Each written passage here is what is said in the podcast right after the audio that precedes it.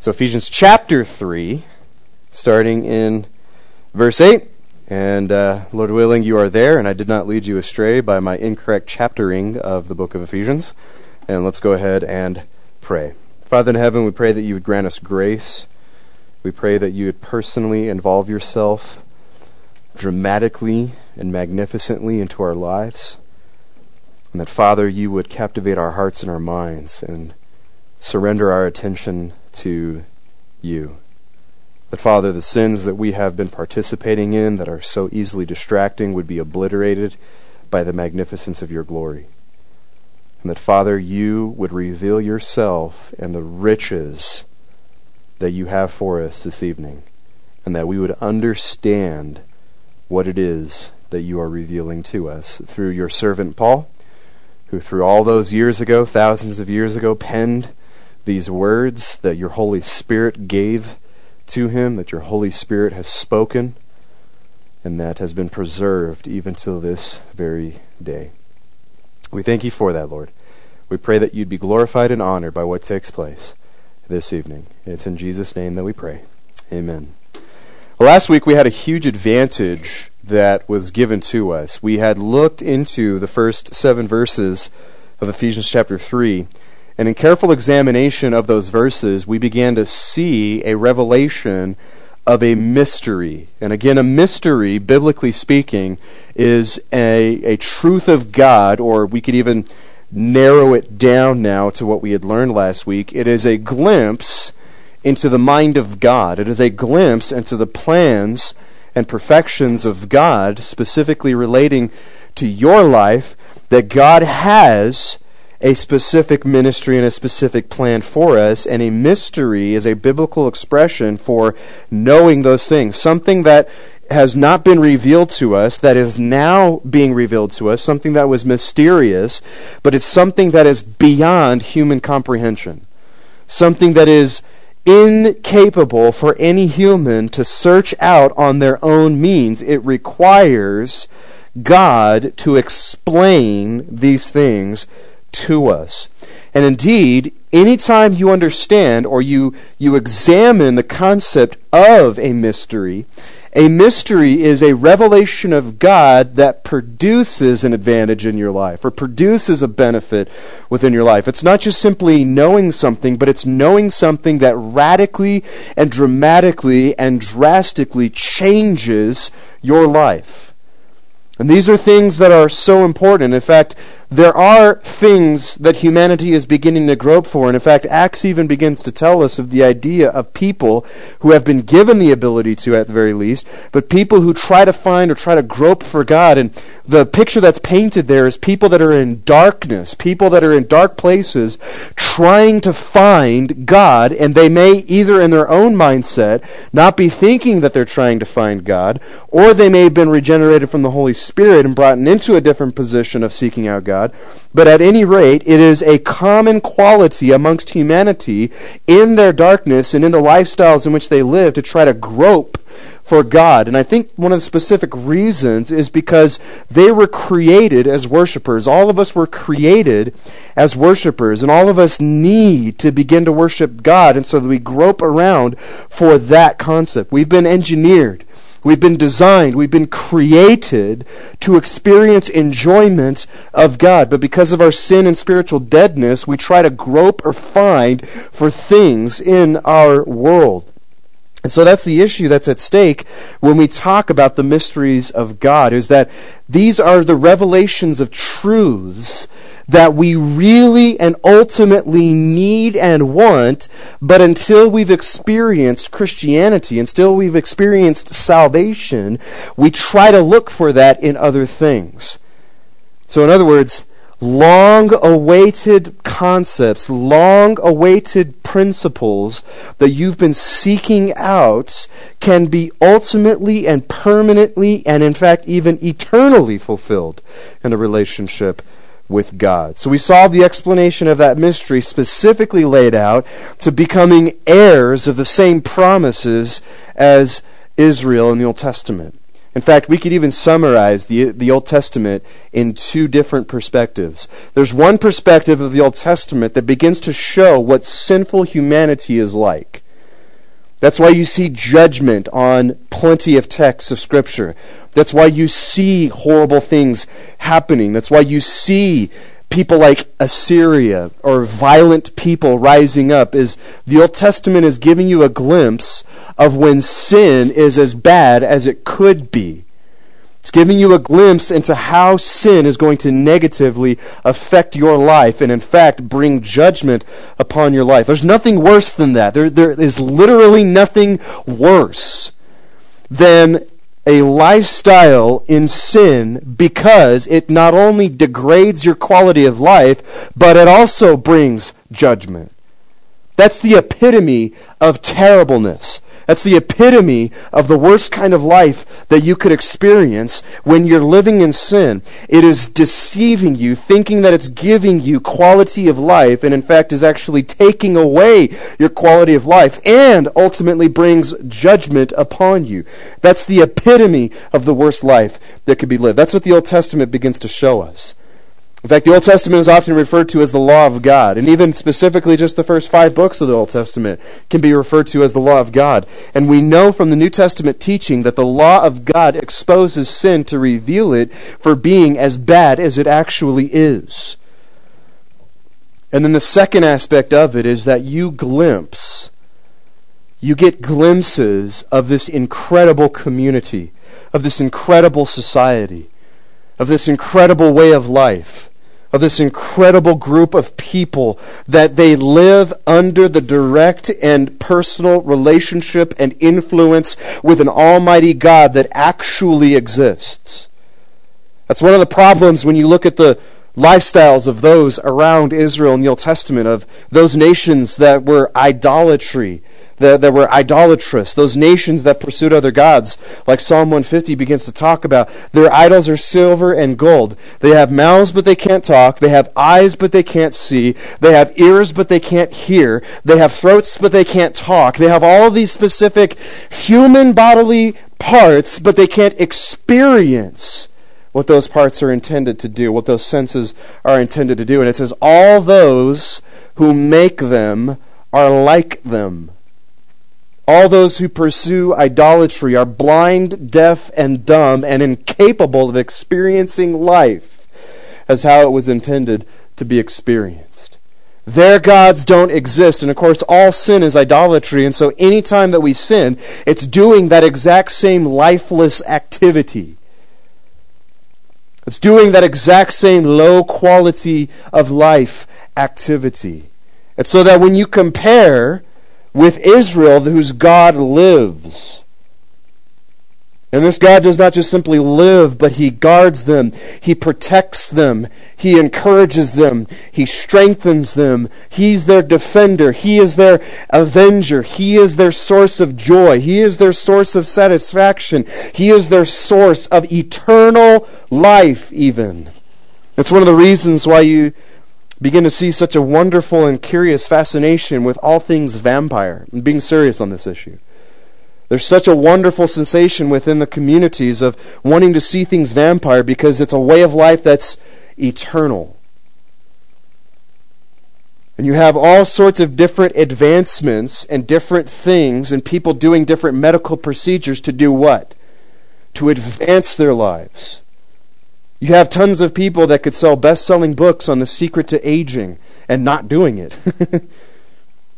because the human mind understands and comprehends a limited existence. And yet, when you examine Israel, there are all these promises being made to Israel of not just simply living eternally, but living eternally in a state of bliss, living eternally in a state of happiness living eternally in a state of satisfaction. And not just simply that, not just simply a lifestyle yet future, but the fact that they can even experience a lifestyle now that the greatest of all civilizations, Egypt, could be taken down by God. The greatest of all civilizations, Babylon, they could be brought out of that that they could be granted their own nation, that they could be granted their own kingdom.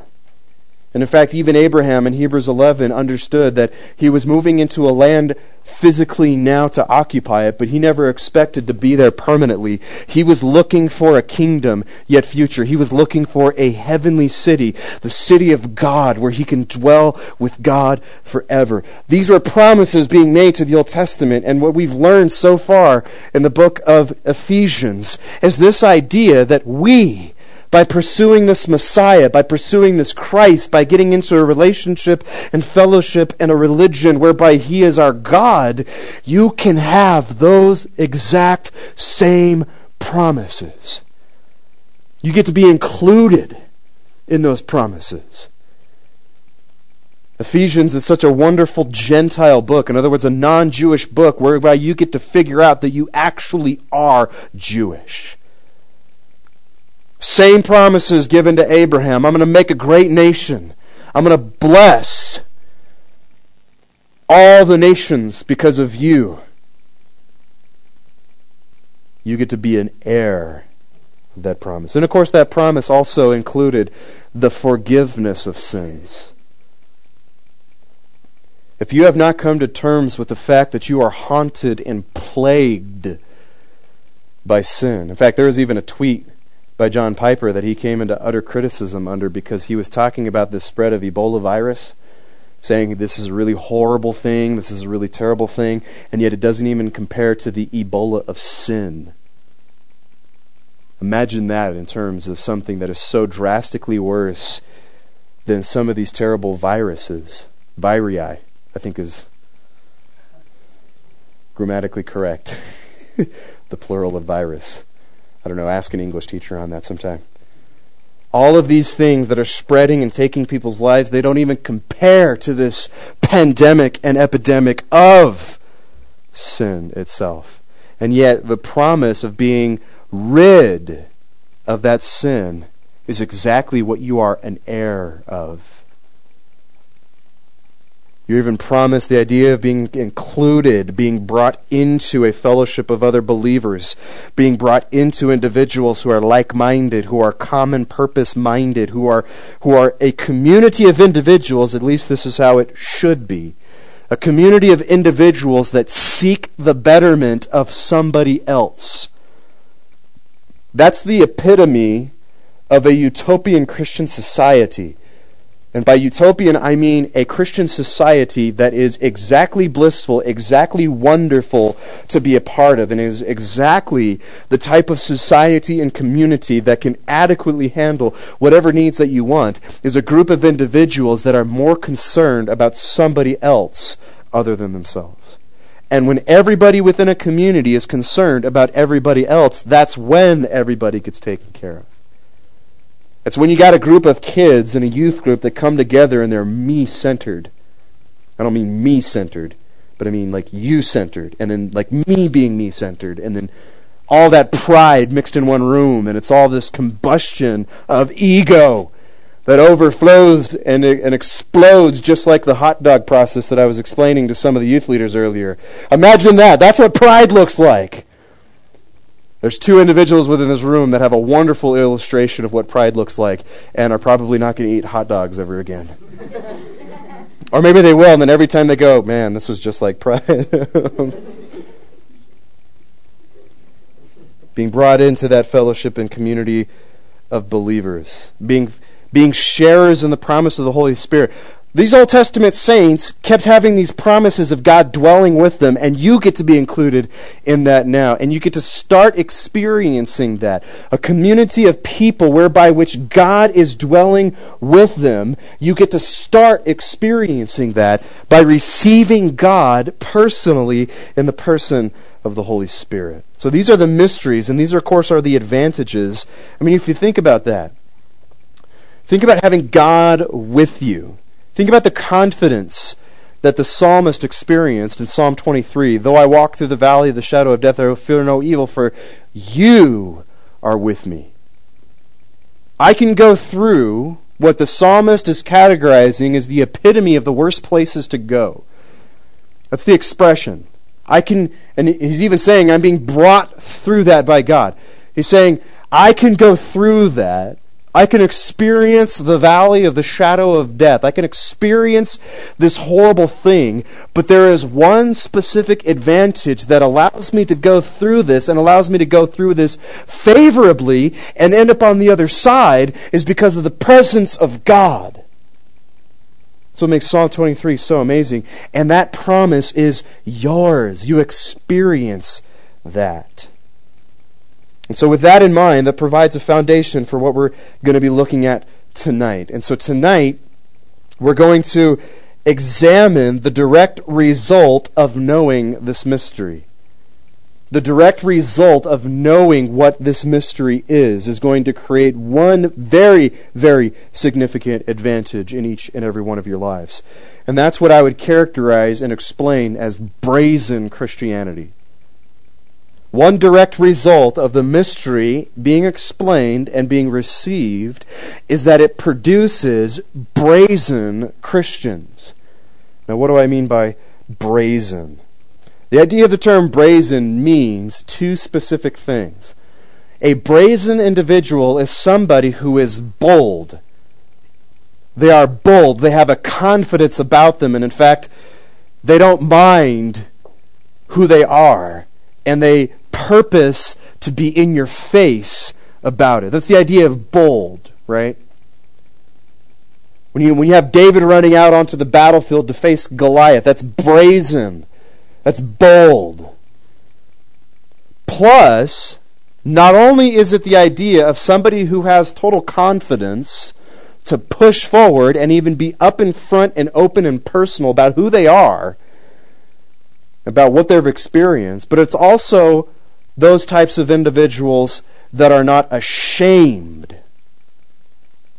And you could say, well, that's probably synonymous concepts or related concepts, and that could be, except times where there is boldness that is expressed in some people's lives, there could be a point in which you are not, in which you actually are ashamed about what you're being bold on. The idea is to categorize and encapsulate the entire principle that as a Christian I am bold about my salvation, and I am not ashamed of my salvation. Now, that creates a good picture. However, I want to make sure that we're clear on the type of brazen Christianity that I'm not addressing in this particular sermon. Now, this doesn't mean that this other kind of brazen Christianity is less important or anything of that effect. But if you remember from Romans 1:16, the apostle Paul expressed his brazen Christianity when he says, "I'm not ashamed of the gospel. I have no shame when it comes to telling people about Jesus. I have no shame when it comes to living out these truths within my life because this is the power of God unto salvation for everyone who believes. I'm not ashamed of this because I know its power. Shame of the gospel comes with individuals that don't see the gospel as powerful. You might think about it as being beneficial. You might think about it as being another good way of life. You might think about it as being something helpful. But that will create shame within the life of an individual. It is only when you recognize its power, when you see its transforming power and its ability to conquer and murder sin and grant you an enjoyable lifestyle. That's when you become brazen. That's when you're not ashamed of it. But that's actually not the kind of brazen Christianity that I'm talking about. That's great. But there's a specific kind of boldness and a specific kind of confidence that I want to express that's being brought out within this text. And in order to know that, we need to read it. So, Ephesians chapter 3, verses 8 through 12. Remember, the foundational principle is the fact that God has revealed to you a mystery that all of the promises of the Old Testament, every single one of them is for you. You can be included into the community of believers, grafted into that same vine, like Romans 11 talks about, and you can have God dwelling with you to experience that Psalm 23 like mentality of being able to go through anything without fear. Keep that in mind as a foundation. Verse 8 to me, the very least of all saints, this grace was given to preach to you, the Gentiles, the unfathomable riches of Christ, and to bring to light what is the administration of the mystery which for ages has been hidden in God who created all things, so that the manifold wisdom of God might now be made known through the church to the rulers and the authorities in the heavenly places. This was in accordance with the eternal purpose which he carried out in Christ Jesus our Lord, in whom we have boldness and confident access through the faith in him. And so, the first thing that we can begin to look at that's important to recognize is more benefits that keep coming out of the book of Ephesians. If you, if you haven't recognized by now, at three chapters in, that the book of Ephesians is granting you so much benefit, so much riches, and, and indeed that's an area of focus in our study this evening, then you haven't been paying attention to what God's been trying to communicate to you. He's saying, I'm going to bless you, I'm going to benefit you, I'm going to give you things that are going to be so beneficial and essential to this life and to your enjoyment and to your satisfaction and in your struggle against that plague known as sin. I'm going to give you all kinds of great things within this very epistle itself. So we see these benefits that are coinciding with brazen Christianity. So I'm not just simply talking about an attitude whereby you can go out and do good at making converts though that will help here. It's not just simply Jehovah's Witness or Mormon mentality where all you really need to be most concerned about, and especially Jehovah's Witness mentality, all you really need to be concerned about is getting more people into the faith. And In fact, that is your salvation in the Jehovah's Witness church. You are supposed to, according to the Watchtower Society, go around in door to door evangelism and get converts. And what this does for you is allows you to be counted worthy to join the battle of Armageddon and to fight. And if you survive that, then you're again, you get eternal life. Sounds great, except for it's not biblical. So I mean, if if, if it's not if that's good for you, then wonderful. But it it's not biblical. And so the idea is is there is a lifestyle that receives benefits known as a brazen Christian lifestyle. It's not just simply an idea of gaining converts as much as it is an idea of the eternal glory of God being displayed and enjoyed in a wonderful kind of lifestyle. Because you can see the Apostle Paul a lot of times preaching throughout the New Testament these kinds of things. And he talks about it in terms of preaching against sin. And so you'd think that this is just a cosmic killjoy of taking away your cookies before dinner time. Some of you kids that are younger thought that was more important and funny. Some of you kids that are older were like, I can eat cookies and dinner. I do it all the time. It doesn't ruin my appetite at all. In fact, it makes me hungry. In fact, I have cookies before, during, and after. And I eat my dinner and I enjoy it. Never mind. Anyways. But he also spends tons of time preaching upon a specific concept that was mentioned within our text of the unfathomable riches of Christ. The idea is the term unfathomable. How many of you guys have walked around and just in casual conversation with one another, like when something comes up, you're like, that is totally unfathomable? In fact, it's even hard to say quickly. You're like, unfathomable phen- phenomenal. Uh, what is this word? What is, what is this word that's not commonly used anymore? What is it even doing within our text? The idea of unfathomable is something that is beyond comprehension. So the right response to hearing a word like unfathomable is, dude, I don't, I don't fathom that word. I don't, it's beyond my understanding. It's kind of too big, and I'm going to take that as disrespect that you would say that. Something, a big word that I don't get. But the idea of unfathomable is something that is beyond comprehension. And so he is saying that there are riches, and in fact, indeed, all of the riches of Jesus Christ are beyond comprehension. Things that you can learn and receive from Christ have a depth to them that, as John Piper even said, it will take God an eternity to begin to reveal and explain them all to you. Being a Christian is like waking up on Christmas morning, only instead of unpacking and unraveling gifts that are materialistically valued, that are toys, that are books, that are clothing, that are things that pass away, instead of receiving those things in the riches of Jesus Christ, it's like unpacking truths that benefit your life. Unpacking a truth that helps you to understand how to suffer Unpacking a truth that helps you understand what suffering is for. Unpacking a truth that reveals to you what sin actually is. Unpacking a truth that reveals to you your need for God. It's like sitting under the most essential concepts for life and eternal life and life abundantly and getting those from now until never ending.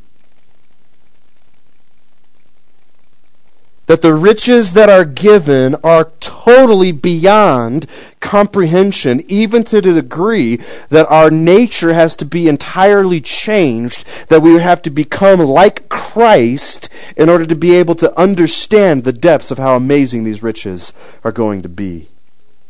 That's what it's like in eternity. That's what it's going to be like as a Christian who experiences eternity. You think after if there's such a thing as a passage of time, you think after 10 years? You think after 10,000 years? You think after 20,000 years you're going to be bored? Not even close. The idea of being in heaven is an absolute eternity whereby which God just continues to unveil and continues to reveal and continues to unravel and explain and open up all of the goodness of His grace and His mercy, and it's never going to end. That's what makes heaven so amazing, is because of the grace of God the very same things that you can start to experience now grow in intensity and a never ending duration. That is what it's like to dwell with God forever. And Paul says that the lives that are the recipients of Christ and his work are the lives that experience value that is literally mind blowing. When you examine uh, chapter 1, verse 7, you begin to see that God's riches towards us are in the same context as his forgiveness of sin. To, to begin to experience forgiveness of sin, to begin to be a recipient of the gospel of Jesus Christ, whereby your sins are being forgiven on a continual and ongoing basis, is to be rich. It's to be rich. Romans 2 4 even shows us that God's riches are seen in kindness and tolerance and in patience and in kindness that leads you to repentance. It is of significant wealth and significant value to repent from sin. Think about that the next time that you're struggling with sin and you're having an issue because the fact of the matter is that every sin that you struggle with, every sin that you have a common reoccurring problem with, there's one specific issue with that. You keep wanting it. Don't, don't go into a victim mentality where it's like, I don't have any control or any responsibility over the sin. It just keeps overtaking me. The real specific issue is that you haven't understood the value, the riches that exist in repentance. The kind of lifestyle that comes about as a result of repentance from sin, one that is enjoyable. That's, that's the idea of riches. Riches are things that are good, things that are enjoyable, things that are wonderful to have, things that people seek after and long for. And in the process of repentance, you get to gain that. It's an incredible truth. We're told in the New Testament that riches of God's glory are supplying things that we actually need. If you're lacking something, if you feel that you're without something that is essential for your life, it is the riches of the glory of God that provides that. The New Testament teaches us that riches are talked about in terms of receiving assurance, receiving understanding, receiving wisdom from God, receiving knowledge. All things that are essential to experience this life without getting knocked down by everything that sends at you. That's like what the Apostle Paul could say in 2 Corinthians that we are crushed The terminology and the language to sort of paraphrase that is if you are in a room that is collapsing in upon you from all corners, and it gets to the point whereby it is squeezing and pushing upon every single part of your life, every single part of your body. It is squishing you, it is squeezing you as if you were going to be the next fruit juice. It is pressing in upon you in every single way that you could possibly imagine, and it feels like it's overtaking you, but he says, We're not overtaken by these things It's because of the grace of Christ, it's because of the gospel that you can experience such pressure and not break. It even talks to us about Moses who found the riches of Christ, who saw the riches of Christ as being greater wealth than earthly wealth. Hebrews 11, in the specific reference to Moses, is such the youth group verse. The life of Moses is such the youth group life that needs to be examined. He was living in literally Egypt. You guys have heard me hound this into you time and time again. He was literally living in the world. Egypt was the known world in that day and time. They were the pinnacle of anybody who wanted to be anybody. They were the top race. They were the Aryan society. They were the legit, wealthy military power. They had no worries about anything. No cares or concerns about anything else in the world. If the Hittites wanted to come down, didn't matter. You had the greatest fighting force in the world, and in fact, they're too busy fighting barbarians. If you wanted the Mitanni to come down and do anything, didn't matter. They were scared of you. If you wanted any of these nations to rise up against you, they wouldn't because they were already under your control. They were relying upon you for money. They were relying upon you for military aid. And as Moses, you're even a part of the royal family. Now, I'll have to go through it in greater detail at some other time, but there's probably not like the movies have shown us that Moses is growing up with Ramesses and that they're brothers in this kind of a sense. There's no real specific mention of a specific king underneath the real Pharaoh of the Exodus. There is a possibility and a great chance in studying history that Moses would have been in line to be the next Pharaoh.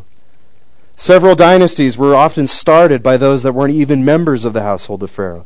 Pharaoh, who had tons of ladies to hang out with, to put it G rated, would go in and get other children from these ladies, and in fact would take them into his own household and would examine them and if you were strongest, you would become the firstborn of Egypt, and you would then be placed as the next ruler. It didn't have to be of the actual household of Pharaoh. In fact, you didn't even have to be born in the household of Pharaoh.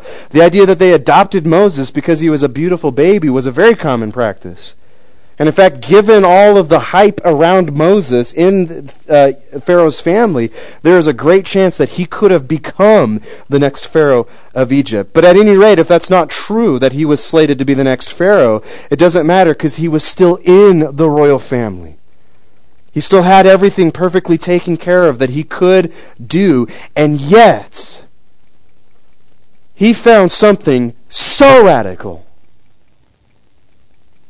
so absolutely stupid, so absolutely mind blowingly dumb. Dumb! This was a bad idea.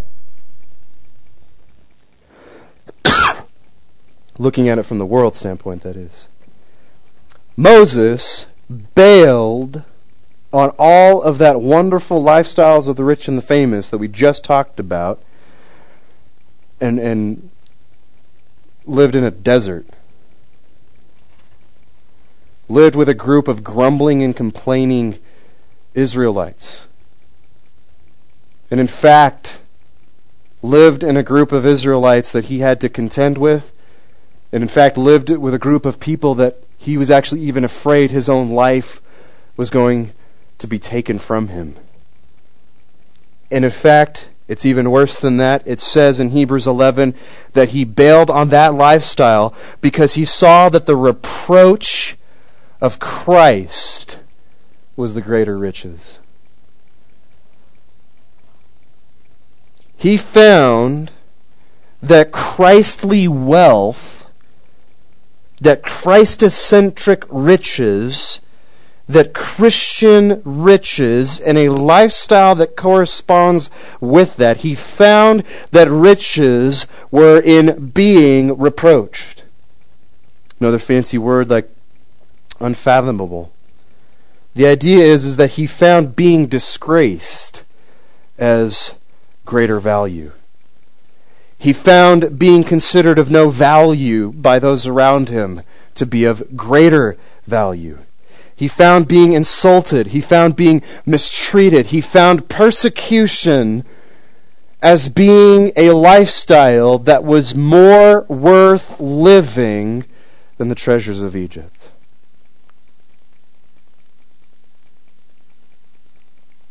And indeed, being placed in such dire circumstances and situations as being out in the middle of nowhere, where you have no food, you have no water, you just ran from Egypt's finest army,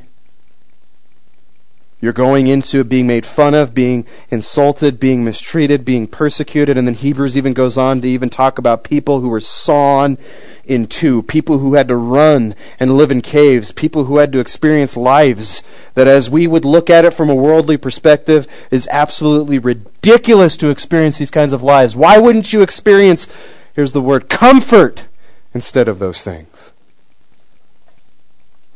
Because those who are recipients of Jesus Christ, who have Jesus Christ, who have God living with them, knows that that kind of a lifestyle is so much more valuable. It may not be a popular Christian teaching amongst youth group to talk about the idea that it is it is entirely worth it and entirely valuable to be so obsessed with Christ and Christianity and the gospel that you would, in fact, die because of it. The closing portion of Hebrews chapter 11 talks about those people who experience suffering, that they're individuals that the world, the world is not even worthy of. Lives that are on a level so much higher than other lives not in terms of them being more righteous of themselves or being better persons than of themselves, but lives that are so much higher because they experience lives that are so much lower, so much more humble, is the issue there. True value. In fact, of the Christian, the psalmist says that when a person dies, when a holy one dies, when a saint dies, it is weighty to God. The life that is lived, that when it experiences a death as a Christian, is something that impacts, that has value, as if you were weighing things on a scale and something is heavier, it's going to go like this. This is heavier. This is not heavy, and this was a, a, measuring system of determining the value of something. That when God weighs the life of an individual who dies in Christ, who dies as a believer, it does that to God's scale, and He says, That's what's weighty, that's what's valuable to me.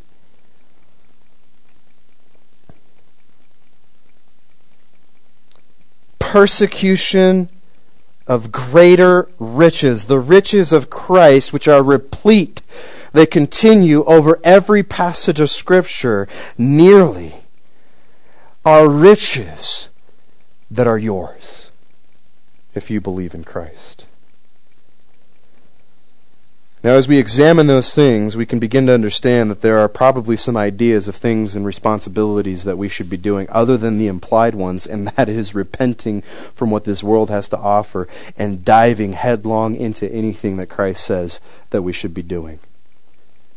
But we can see here that these riches and these truths, as uh, verses 8 and 9, uh, and even 10 are expressing to us, that these are truths that are revealed by God. So the place to find these things is within Scripture, and that creates an utter diligence on our part, not just to, excuse me, simply read the Bible, but to gold mine.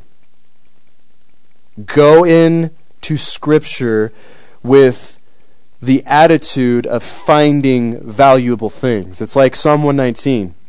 And some people have just simply reduced that passage of Scripture to this routine Scripture memorization. Just memorize Scripture, and that's how you combat sin. But the psalmist says, I have treasured within my heart your words. I have treasured your law within my heart. I have treasured your commandments. I have treasured your promises within my heart. That's how I don't sin against you.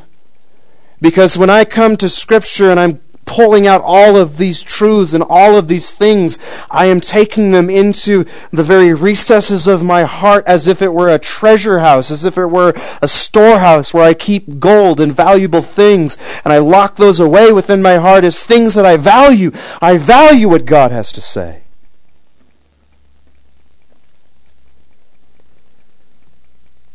Then he talks about the idea that he is presenting these things, that they are actually even things that are being made known through the church. Now, I would take this as church universal, and it would begin to express a concept that now is the time that we stop looking for things in the world, what we should be finding for in the church. We should, we should stop valuing relationships with the world. And in fact, I think if you were to take a serious and honest look at what the Bible says about friendship with the world is enmity with God. It is actually hostility with God. Not that, as the Bible also says, that you join the convent, that you lock yourselves in a room, that you bar yourself in a walled castle somewhere off in the wilderness whereby you will experience nobody in the world that that's not the lifestyle that you end up doing. You evangelize, you preach the gospel, you engage in certain kinds of conversations with the world, but that you don't seek for in the world what you should be seeking for in the church, in other brothers and sisters in Christ. Yoked relationships that are not pulling you in directions away from God. Unequally yoked relationships, and I'm not talking about throwing eggs on each other's faces and seeing whose yoke is similar. I'm talking about the yoke that you put on oxen and this was a, a wooden beam that you put on these beasts of labor, and it controls them and pushes them in the whatever direction you want it to go. That's what an unequally yoked relationship is. It's whereby you go over to somebody else and you lock yourself in a wooden beam with them, and they get to control what you're doing and where you're going. That's the kind of relationship that should be utterly avoided. Amos 3 even says, How can two people walk together unless they're in agreement? Well, there's, there's answers to that question deceptively, dishonestly, inconsistently. That's, that's ways that people can begin to walk together and have some kind of a facade or some kind of a fake idea of agreement. But the only way that people can truly and legitimately walk together and have great relationships with one another can only be seen in common purpose or common goal. What is the union that you can have with somebody that doesn't care about your salvation? Doesn't care about your holiness or your sanctification, which is also synonymous for experiencing these riches. Those are, those are lesser degree relationships and lesser degree pursuits, and pursuing sin outside of these concepts is degrading the quality of life into things that are just not going to be satisfactorily. Now, notice this, and we're going to unfortunately have to close and continue, pick up here again next week. But if you'll notice again, verse 10, something that is going to be considerate in the idea of the unfathomableness of these riches. Verse 10 So that the manifold wisdom of God might now be made known through the church to who? To other Christians? Be made known to a, a lost and, and dying and hurtful world. And of course, missions is an incredibly important concept. Spreading the gospel and making these things known is an incredibly important gospel and truth and thing that we need to be doing. But what does it say that these things, this manifold, which by the way, that word manifold means multicolored. You want to see something pretty? You want to see a painting that's beautiful? It's the wisdom of God in all of its different facets so that you could stand in greater enjoyment of seeing how wise God is. And that this manifold wisdom that, that you receive can also be something that is made known through the church to rulers and authorities in the heavenly places. Now we would understand those to be angels. That's a that's a New Testament term for angelic beings. And that could even be, as Piper had concluded, that it could even be something that would include those who have fallen, the fallen angels, otherwise known as demons, but specifically focusing on the idea of angels in the heavenly places that they get to see glimpses of God that without God acting within our lives, they wouldn't normally see. No angel, again, as Piper pointed out, no angel in heaven can sing Amazing Grace and mean it. They haven't experienced the grace of God they haven't experienced, or at least we could say specifically, the grace of God in salvation. They didn't fall, the ones that are still in heaven, the angels that are still there. That's one of the reasons why Peter talks about that there's things that takes place within our lives, God's involvement within our lives that angels long to look at. That what we experience is something, not that angels would be jealous of, but that angels would look into and begin to behold wisdom and experiences of God that without our salvation they wouldn't be able to experience. Does that begin to help paint a picture of how great it is to be a Christian? Of the wonderful lifestyle that you can experience as a believer is something that angelic beings, with as awesome and as magnificent as they are, as wonderful as they are, as, as, as beings who have experienced nothing but the presence of God, that they can look down on our lifestyles and be increasing their understanding of the glory and the magnificence of God through your life. Again, we have to close there for this evening. But as you begin to think about these concepts, think about the riches of Christ as we've explained them, and think about lifestyles that even angels can look at and begin to look at all the multi different colors of the wisdom of God and begin to say, I have more reason to glorify God because of what's taking place within your life as a Christian. Father in heaven, we thank you for this day. We thank you for the grace and the privilege that you have given to us to to read these things. So, Father, we pray that you'd be glorified. Help us to learn and understand and, and commit these truths as ways of lives so that we can experience these benefits and we can glorify you and we can avoid sin. For it's in Jesus' name that we pray. Amen.